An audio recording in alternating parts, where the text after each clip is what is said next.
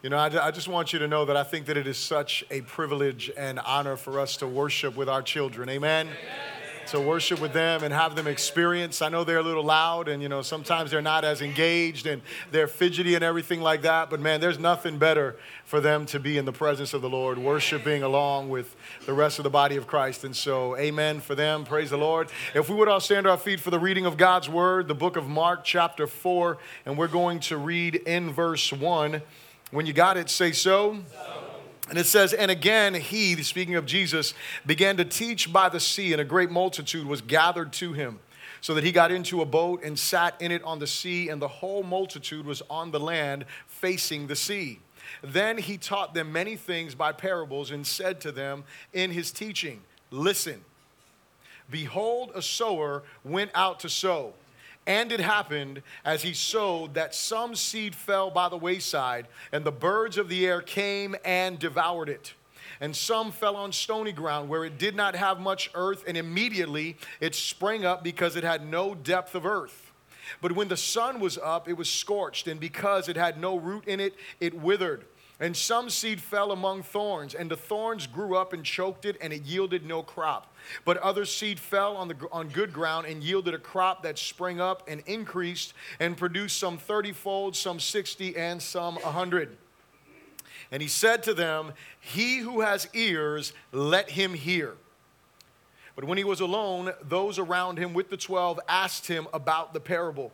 And he said to them, To you it is given to know the mystery of the kingdom of God.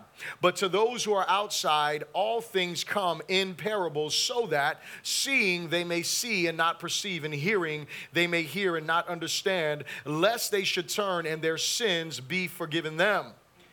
And he said to them, Do you not understand this parable? How then will you understand all the parables? The sower sows the word, and these are the ones by the wayside where the word is sown. When they hear, Satan comes immediately and takes away the word that was sown into their hearts. These likewise are the ones sown on stony ground who, when they hear the word, immediately receive it with gladness. And they have no root in them in themselves and so endure only for a time. Afterward, when tribulation or persecution arises for the word's sake, immediately they stumble. Now, these are the ones sown among thorns.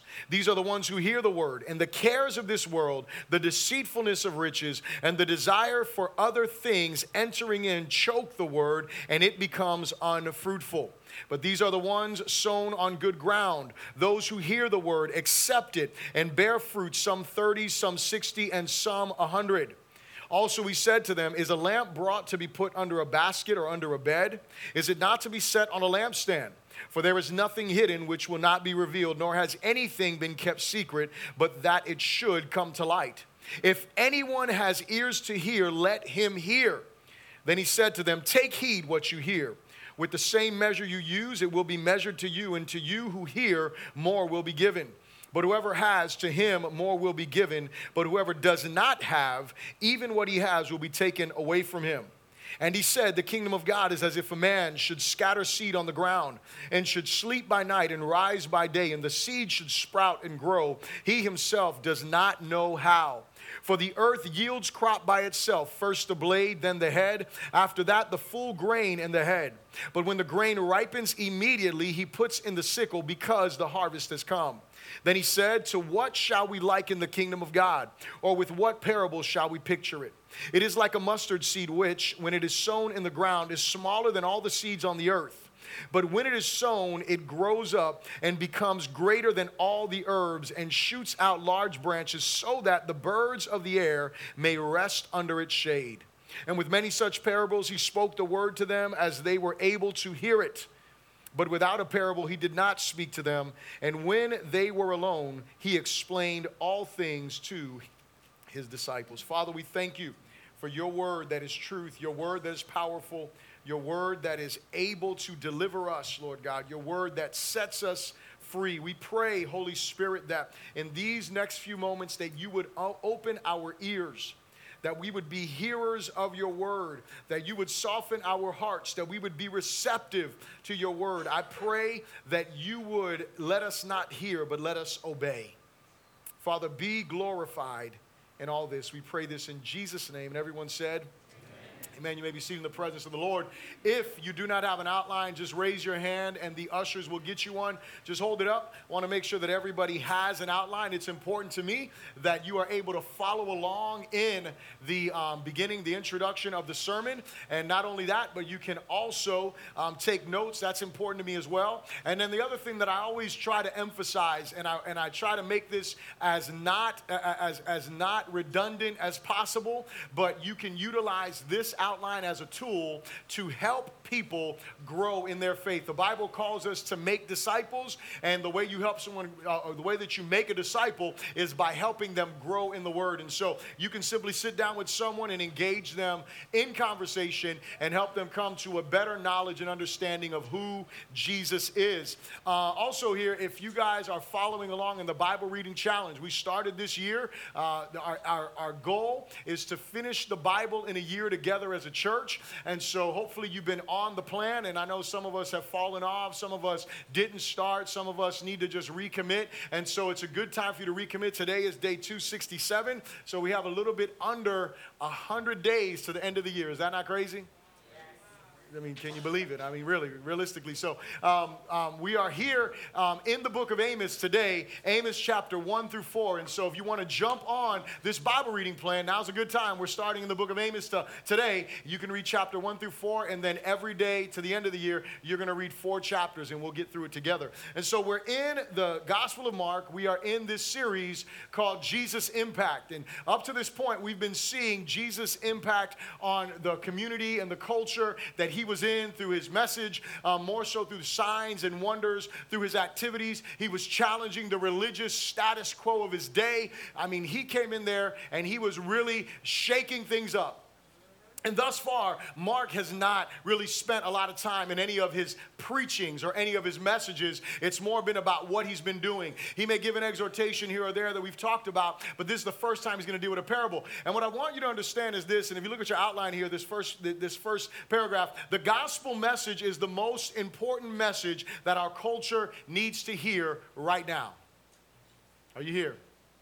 Now, I, I, know that there's a lot of stuff going on. I mean, we, are looking at, you know, you look on the news the other day when I, I took Josiah to get a haircut, and I was looking on the television, and they were showing all of what happened in Mexico and, you know, the, the, the workers working tirelessly to try to remove the debris and the rubble and trying to find people who are alive. I mean, you know, you see fires going on in other parts of the United States and the world. You hear of other earthquakes in other places. You see these hurricanes that have come through. You know, Harvey devastates Houston, and then you see Irma comes, devastates South Florida, and I mean, does some uh, just some ridiculous damage. Some people just recently got power back in Florida. And then you look at the recent, you know, most recent, you know, with, um, you know, with, with, with Maria, and she comes and devastates Puerto Rico. And I mean, just, I mean, it's just, it's, it's a bad situation that you're looking at. When you look at the news, I don't know about you, but when I look at the news, I, I'm like, wow, I see what the Bible was talking about. Like I'm seeing it on television, like I'm seeing these things. And what I want you to know is that the most important message that needs to be communicated is the gospel. That does not change. Are you here?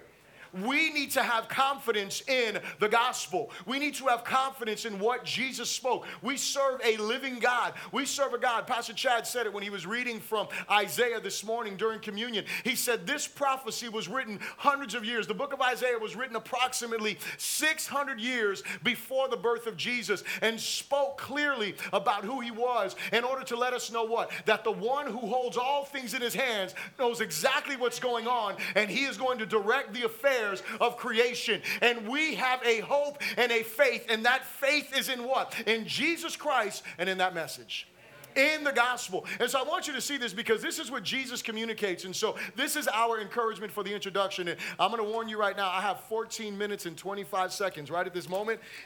And y'all know that that's not going to happen. But here's what, here's, here, here's what I want you to know. Um, I'm to I'm going to go as fast as I can. And for some of you, like, Bishop, slow down. I can't. But here's the thing I want you to know I preached two sermons in the first service, so I'm going to preach two sermons in this service. But here, here's, here's the reason why. We're going to look in Mark in a couple of weeks, you know, when we get to this por- portion where Mark talks about these scriptures. But as I, as I was studying and preparing this message, I need you to see what Jesus says. And that way it's not something that troubles your heart, that you can understand. This is what the Bible said. So Jesus says in Matthew chapter 24, verses 4 through 14, he says, Take heed that no one deceives you. For many will come in my name saying, I am the Christ, and will deceive many. He's speaking of these latter days. Just to give you some context, what was happening here, his disciples came to him and they were asking him, Lord, when will the end be? When are you going to establish your kingdom? And he, and he, because remember, they're waiting on the reestablishment of Israel as God's people. And so they're waiting on that. They've been walking with him, they've been hearing him, and they ask him this question because they're getting anxious. It's toward the latter part of his ministry on the earth. And so they have this question. And the way that Jesus answers them is this way don't be deceived. Verse 6 there, he says, And you will hear of wars and rumors of wars. Do you hear that? You, see that stuff? You know, bombs are going up all over the place, and, you know, people posturing at the UN, and all of this stuff that's going on. And depending on which news outlet you hear, you know, you hear this or you hear that. The bottom line is wars and rumors of war. Let's pay attention to this scripture, right? Forget CNN, forget Fox, forget all of those people for a moment. The Word of God says there will be wars and there will be rumors of wars. This is what's going to happen. He says, See that you are not troubled. There's your encouragement. Did you hear what he said? See that you are not troubled. In the midst of all of this, see that as a believer are not troubled. Why? Because I'm letting you know what's going to happen. So I'm not just giving you information, I'm giving you confidence in who I am. I'm giving you hope in who I am. I'm letting you know I know what's going to happen. I know what's about to take place, and I've got you. I've got you in my hand. There's some things that are going to occur, but have hope. See that you are not troubled, for all these things must come to pass. And look what he says, but the end is not yet. You hear that? The end is not yet. Listen, this is going to get real heavy in a moment, but the, he's, he's letting you know don't be troubled. The end is not yet. He says, For nation will rise against nation and kingdom against kingdom, and there will be famines. We see that, right? Pestilences, sickness, disease, th- these types of things. Earthquakes in various places. And look what he says here. All these things are the beginning of sorrows. Listen, he didn't say this is the beginning of laughter. He said this is the beginning of sorrows. This is the beginning of birth pangs, is what it's called. Remember, we talked about the earth is groaning. This is the beginning of what's going on. This is just the start. Listen, I wish I could tell you it's all over and like next week Jesus is coming. I can't tell you that because he said this is the beginning. And he goes on, and this is where it gets really encouraging. He says, Then, see, after all this stuff starts to happen, after all these wars occur, after people experience stuff that is robbing them of their faith, as people are, are experiencing things that are shaking them to their core, you know, as people are going through those types of things. Listen, I'm going to tell you something, and some people may not want to hear what I'm going to say right now, and it's okay. Here's, here, here's what, I, what, what, what I realized. The first hurricane that hit us super hard, it hit us in Texas, right? It hit us in that area. You know what that area is known as? That area is known as the Bible Belt. That's what that area is known. Like, like that area, they're, supposed to be the most spiritual people. I, I want you to hear this. The Bible says in the book of Hebrews that judgment begins in the house of the Lord that God is going to shake, and, and he's the only things that's going to remain are the things that are unshakable. And so our faith is going to be shaken. Our faith is going to be rocked. I want you to know something. The earth is groaning, but God still controls the winds. He still controls the waves. He still controls the rain. He's the one that told the, the storm, stop and be still, and it did. And for whatever reason, listen, I want you to know, I prayed with pastors, and we have prayed and, and cried out to God and said, God, stop these storms, Lord. Still these storms, dissipate these storms. And you know what? For some reason, He said no. It's because of where we are living. It is because of the time in which we are living. He goes on and says, Then they will deliver you up to tribulation and kill you. Be encouraged. And you will be hated by all nations for my name's sake. Get ready.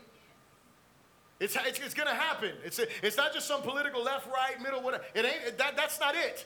This is prophetic words that have to come to pass. I wish I could give you some more encouragement, but this is what the Bible says. And look what he says here. He says, and then many will be offended. You know what he's talking about offense? He's talking about many are going to stumble, are going to fall, are going to fall away. Look what he says here, the next verse. He says, will betray one another and will hate one another. Are you here? You know, you know why they're offended? You, I'm, you, I'm going to tell you why they're offended. Because they didn't read all this other stuff that Jesus said. Because they believe this lie that when you come to Jesus, everything is easy. There's no more pain. There's no more suffering. There's no more sorrow. There's no more heartache. Everybody's going to be healed. Everybody's going to be rich. There's going to be no more disaster. And so it offends you when all of a sudden you were praying that God would be merciful. And I joked about it last week, but let's just be serious for a moment. You know, I joked last week and I talked about, you know, I was having a, a conversation with one of the sisters in the church via email. And, you know, she was telling me her testimony and how she had been praying to God about, you know, this storm as Irma was coming through. And as she was praying, she was like, God, you know, I just, I'm praying for your mercy. And she said that their lights didn't go out, that they didn't have any kind of damage, that it was amazing that God, you know, covered her. And then, you know, I jokingly responded and I was like, like, hey, I'm, I'm glad that all that happened. I'm saying, next time pray harder for me because obviously I wasn't covered enough. right? And we can joke about that, right? And we can laugh about that. But here's the thing if you're sitting in Puerto Rico right now, you're probably not laughing like that. If you, were, if you were the husband that I saw on the news who was standing on the top of the building in Mexico and the building collapsed under him and he's in the hospital with two broken legs, all kind of broken bones, his wife is dead, you're not laughing about that. You're wondering why God? You're wondering, why would you allow that to happen to me, especially if I am a believer? And so here's the thing that I want to tell you, brothers and sisters. The Bible tells us these things are going to happen, and our trust and faith has to be in God Almighty.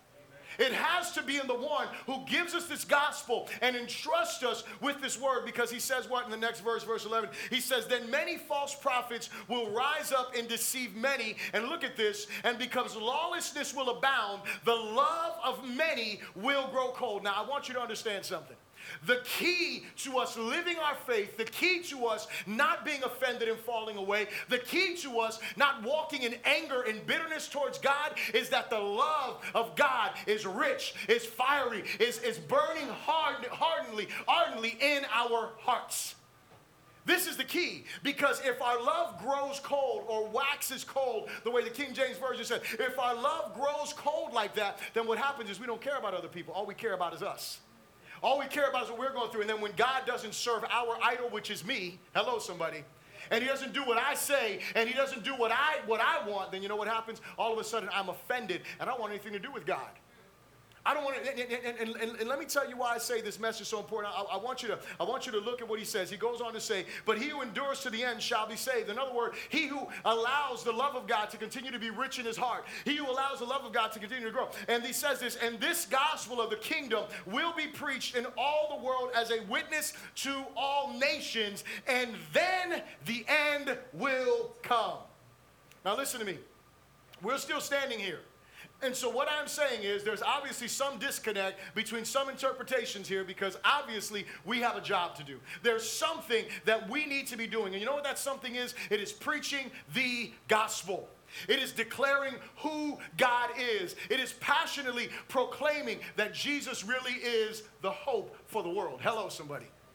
Listen, as, as, as, I'm here, you know, I, am sitting, I'm sitting here and I'm looking at this love thing, and, and I, w- I was thinking about, you know, how do we maintain the love of God in our hearts? We maintain the love of God in our hearts by having a correct understanding of the gospel.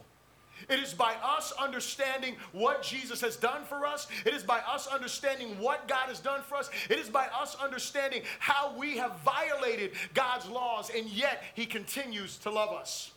And I give, I give you an example of, of, of what, what I mean by we have to have the right understanding of the gospel. I was having a conversation, my mother and I, my mother and I, we were actually talking about this movie and you know, some of you may have seen it. Some of you may love the movie. I'm sure most of you cried in the movie.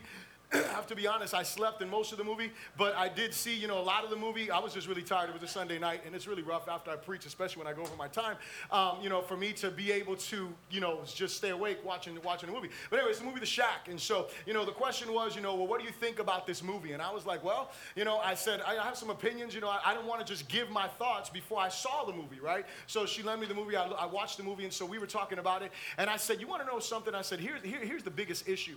The biggest issue amongst many all right? Because there's a whole bunch of theological issues in the movie. And, and listen, the movie is a fiction, it's not a real thing. But here's my problem with all that. Whenever you start mentioning God and you start proclaiming God and all that stuff, you're taking it out of the category of fiction for me, okay? But here's, here's the thing in this movie, there is, a, there, there is a, a, a misapplication of the love of God, there is a minimization of God's love in this movie. Because what this movie does is it proclaims a God who doesn't judge sin. It proclaims a God who is always just good and always just loving and never demonstrates his wrath. And I need you to understand something. When you remove the wrath of God from who God is, when you remove the holiness of God from who God is, you minimize his love. Because you know what? Anybody can love good people. Hello, somebody. Anybody can love when there, when there is no offense toward them. But when you understand that God is holy, he is righteous, he is pure, and you come to realize that you are not, you realize realize the, re- the, the rebel that you are against God, you want to know what happens? All of a sudden, you begin to appreciate the love of God a little bit more. You begin to understand He should have struck me dead and He did not. He died in my place and gave His life for me. Therefore, I begin to understand the love of God. The problem is, and the reason why so many hearts will, so many people's hearts will wax cold is because they just think that God is only good and they never see that God is also a God that is going to bring judgment. They don't want to hear it. They don't want to hear these things. And so that's the days in which we live. And so that's the introduction to the sermon. I told you that's sermon one. So we look at this scriptures that we're looking at today, this morning. And I promise you, I'm going to do this in 15 minutes. I, am going to do it in 15. I'm, I'm, I'm going to do it. All right. All right. See, they told me to take my time. See, and you know what happens? Let me just say, there's other people that are like, shut up. I don't do yeah. Let him do it in 50. As a matter of fact, let him do it in nine minutes, okay? All right, whatever. I'm going to go ahead and I'm going to do the best I can. But here, here's, here, here's what I want you to realize. When we look at the Gospel of Mark, Jesus, up until this point, he is this the first time that Mark pauses. And what he does, he says, I want you to look at what Jesus is teaching. And the reason why he wants us to look at what Jesus is teaching is so that we can check our hearts so that we can see what type of soil we are. For some of the, you know, the ladies that were able to make it, you know, my, my, my wife, you know, she, they, they led a beautiful time on Friday night. They, there was a planting night, um, and some of you ladies missed it, and I'm sorry for that, because they had an amazing time from what I understand. And my wife was speaking on, you know, this topic as well about the soils. We didn't even, I didn't know what she was speaking on. She didn't know what I was speaking on. All that said is that the Spirit of God wants to speak to our hearts and wants us to really check ourselves what type of soil are you and jesus begins to have this this or he begins to proclaim this message and here's the big idea that i have for you i'm not going to read the other points in the introduction but the big idea i have for you is that hearing ears will also will always produce a fruitful life hearing ears will always produce a fruitful life if you have ears, notice what Jesus said. The first thing that he says, you look at it, look at it in verse 3. He said, Listen. There's an exclamation point. What, what, that, the reason why the exclamation point is there is because in the original Greek, that is a word that is in, in the imperative, which means that it is not a suggestion, it is a commandment, and it is a call to pay attention. He's not suggesting that we listen to truth. He's saying, listen to what I'm saying. Listen to what I'm declaring. Listen to what I'm about to communicate. You need to drop everything and pay attention.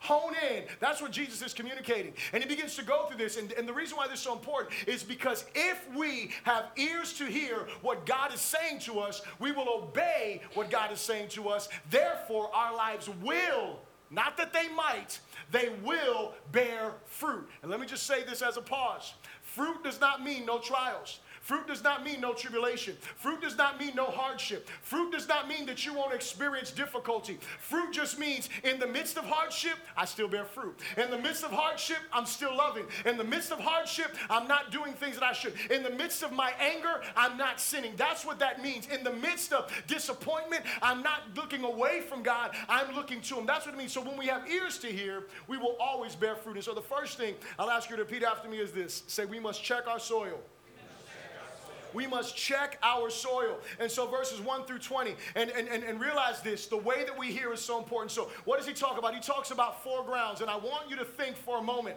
what type of ground are you? What type of ground are you? Are you the stony ground? Are you the wayside? Are you the hardened heart? What type of ground? Are you the ground that's thorny? What, what, what kind of ground are you? Or are you the good ground? And so let's just look at these really quickly. When you look at the first one, it is the wayside one. Verse 15, let's just look at it. It says, And these are the ones by the wayside where the word is sown. when they hear, Satan comes immediately and takes away the word that was sown into their hearts. And so the first one is the one that the enemy has a, hand in their life.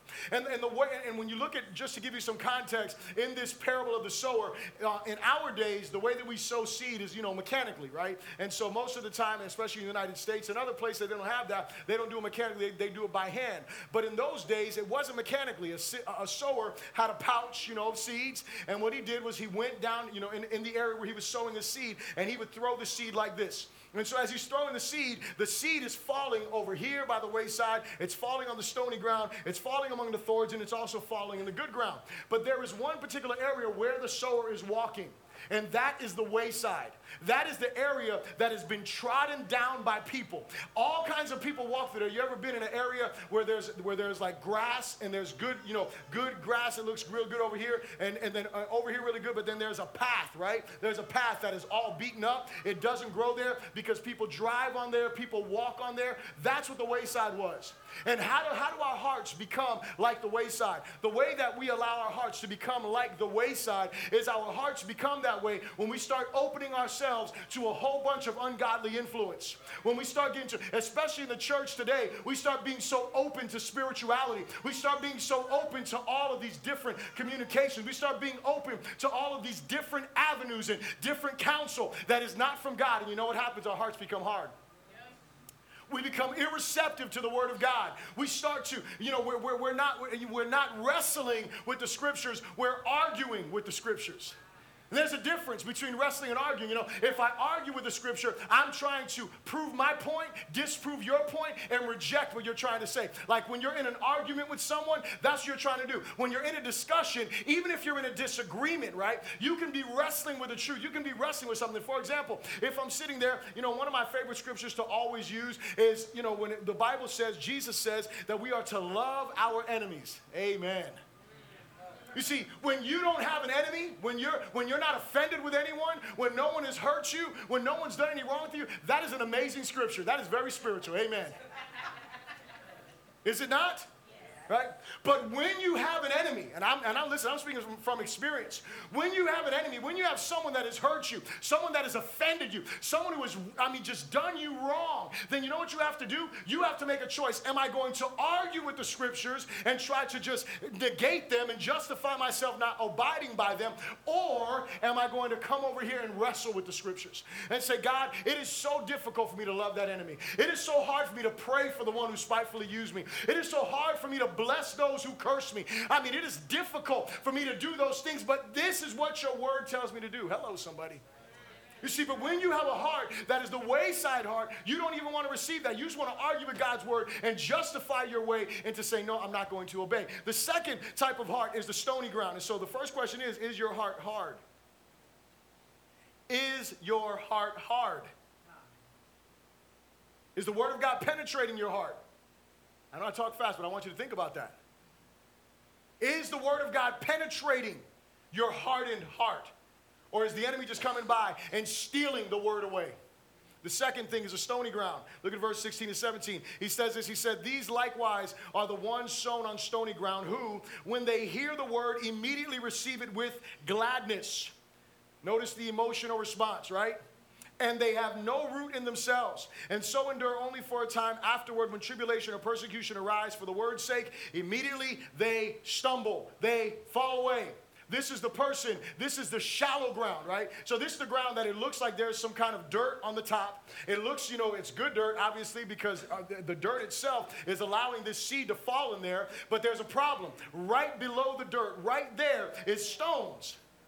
Right there is a shallowness. So, you know what it is? You may be that person that you hear the word of God preach, you feel something prick you in your heart. You like, man, I got to do something about this. By the time you get from here to your car, and much less Monday morning, hello, somebody. Like you were super holy from here to the door, from from the door to the car. You know, between here and the bakery stuff. You know, like you like you got lost. and something happened, and then by the time you got to your car, you were like, "What was it I was going to do again?" And then Monday morning comes, and you're like, "Man, I I need to go back to church." Hello, somebody. I just want you to know we podcast these messages and they're, you know, on video, so you don't need to forget. Hear it again. Hello. But that's your, you, you, you're the, the, this is the person that they don't hear the gospel. They, they don't understand it. They, they, they feel like life is going to be easy when I come to Jesus. Everything is going to be okay. Jesus is a solution for my situation. Yes and amen. Is that not true? He's a solution for sure. But here's the thing that happens. What the Bible says for us is it tells us that we are to do what? That we, if we are going to follow him. Now listen to this now. If we are going to follow him, that we must take up our cross and deny ourselves daily that we must be willing to die to ourselves, that we must be willing to lose our life, that we cannot love anyone or anything, including ourselves, more than Him. Because if we do, you know what He says? We're not worthy of Him.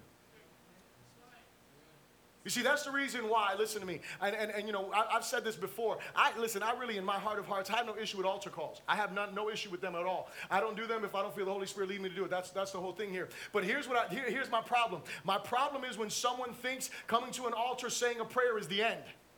My problem is someone thinks saying a prayer that you repeated after some preacher on the TV that that saved you. Listen to me. You that may be a moment that you got saved, but there better be some fruit because there is no fruit. Then guess what? You're one of these other grounds. Hello. The issue is that people think it's that easy to follow Jesus. Jesus never said that. Jesus said, Oh, you want to follow me? He was, I told you. He would tell the crowds, Y'all want to follow me? Check this out. You really want to follow me? Listen to what I'm saying. You want to follow me? This is the price it's going to be. You know why? Because I'm about to give my life. I'm about to die for you. And so listen, this is not some just easy believism. You just come, oh yeah, I'm going to say a prayer. Oh yeah, I'm going to do. Hold on a second. It's about following Jesus. Listen, even in our day, I'm going to tell you this right now. In our day, we have even we have even minimized baptism.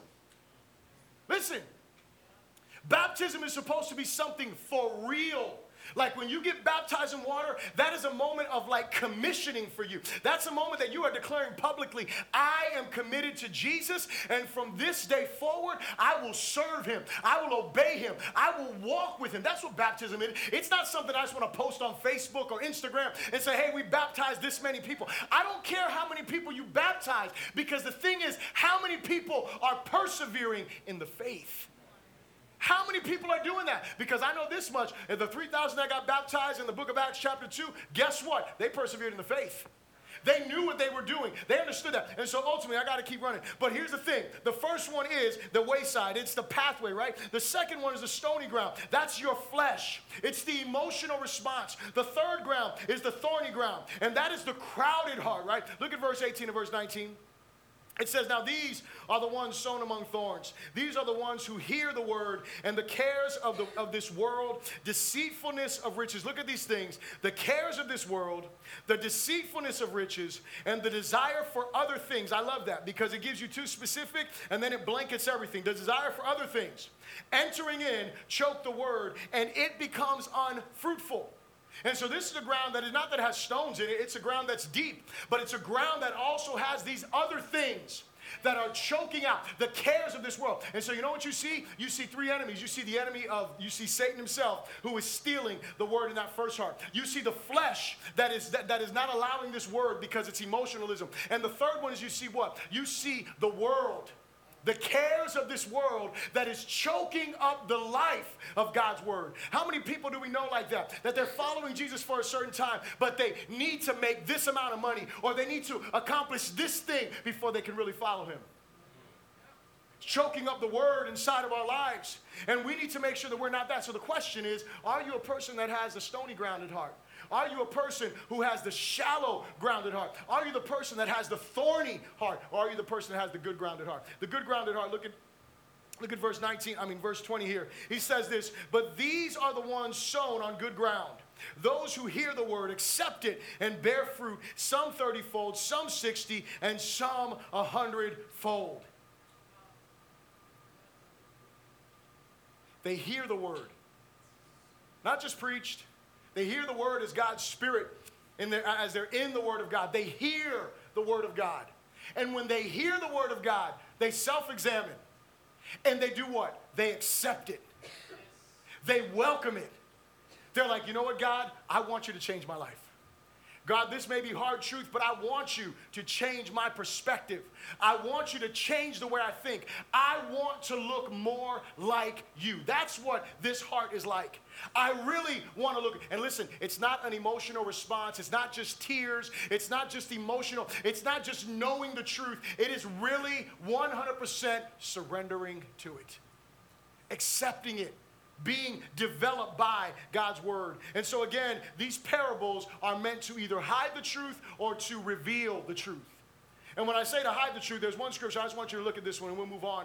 And it is this Jesus said, look at verse 11 here. He says, To you it has been given to know the mystery of the kingdom, but to those who are outside, all things come in parables, so that, listen to this, seeing they may see and not perceive and hearing they may hear and not understand, lest they should turn and their sins be forgiven them. You read, you read that scripture?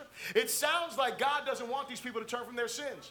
It sounds like God doesn't want these people to be saved. And can I tell you something? I want you to understand this. God is merciful, gracious, loving, and kind to all of his creation. He extends his love. And, and, and I want you to realize the context. These are Israelites that he is speaking to, these are, these are Jewish people. They knew the Torah, they knew the prophets like the back of their hand. They understood these scriptures with, all, with, with everything. And what they had been doing is they started to reject God's truth.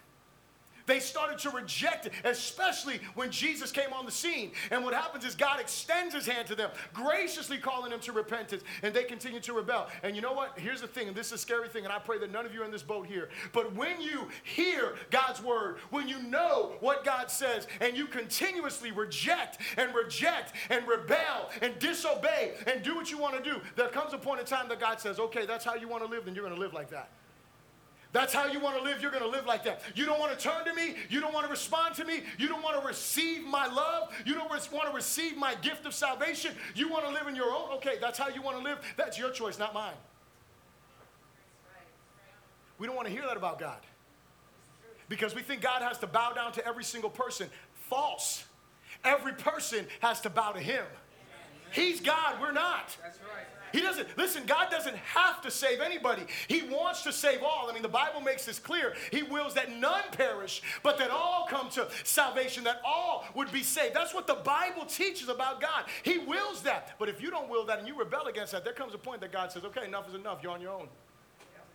Scary place to be. I pray that nobody's in that place. Listen, my time is up. I'm going to send you guys these notes in realm and you can read the rest of this sermon. But here's my closing question for you. Do you have hearing ears? That's my closing question. Do you have hearing ears? Do you have ears to hear? Are you, are, are, you, are you a person that is responding to God? Or are you a person that's doing your own thing? Are you a person who is listening to what God is saying? Are you a person that's doing your Do you have the cares of this world choking up? Are you so concerned about you know having the, the best, and this is gonna sound so stupid, but the reality is it's just the truth for so many people. You, you, you, you're the type of person, you wanna have the best facade, you wanna have the coolest looking pictures on your Instagram, your Facebook. You want everyone to believe that you got it all together and you do not. I mean, are you, are, you, are you so overly concerned about the exterior that you're not responding to God, that you're more in pursuit of the things of this world than you are of the kingdom of God? Do you have ears to hear? Listen, if you don't have ears to hear, if you're honest enough in this place and you say, God, I do not have ears to hear, I have a hardened heart. I have a heart that's shallow. I respond emotionally and then I don't follow through. Or I'm a person that I'm so consumed by the cares of this world that I'm not bearing fruit. If that's you in this place, repent of your sin today. Today. Don't wait for tomorrow. Right now, as we pray, God, forgive me. God, give me the grace in order to serve you. Call upon Him. And if you're a person that says, I do have ears to hear, but you know what? I'm only bearing 30% fruit. I'm not, I'm not bearing fruit in all areas of my life like I need to. If that's you in this place, listen, step higher. Come up higher in Him. The, the more that we apply His word, and you'll see this in the notes that I send you, the more that we receive His word, the more that you hear His word and respond to it, guess what? He gives you more. He gives you more and you see more fruit in your life. But if you reject it, He takes away even what you have. So the question is do you have hearing ears? Let's all stand up and let's pray together.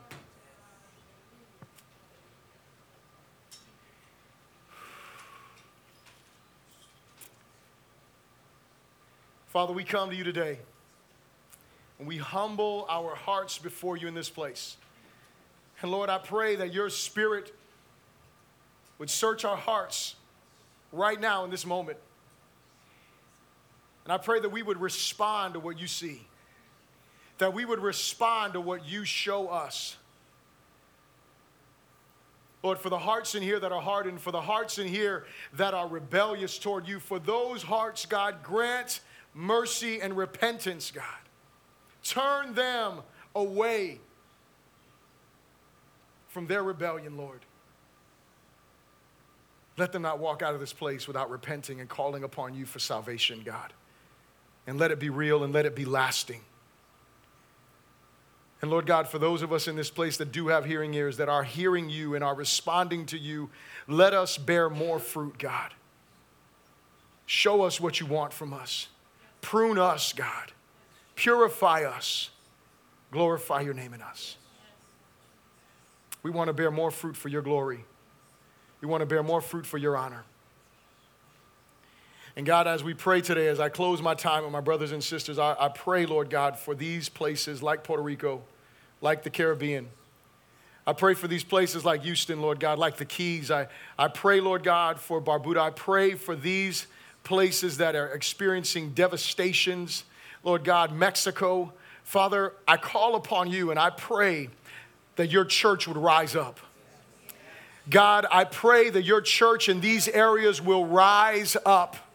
I pray that the body of Christ, Lord, they're, they're, they do not have electricity, God, so they have to get outside in order to worship and gather and congregate. Lord, my prayer is that they would rise up in this moment and that they would exemplify, that they would imitate what they see in the book of Acts, Lord God, that all people would have all things in common, that there would be blessing that would come through the church, that the church would rise up, Lord God, that the love of Christ would be shown clearly, that your power power would be manifested, God, and that you would use us, your body, whether it is there or here, Lord God, to minister unto those who are needy right now. And may this be the cause of a great and mighty move of your spirit, God. May we as your people humble ourselves before you, Lord God, as we recognize the time in which we live and the hour that we are in, Lord God, prophetically. And may we not, Lord God, lay back and act like there is nothing going on, but may we acknowledge the signs of the times, God.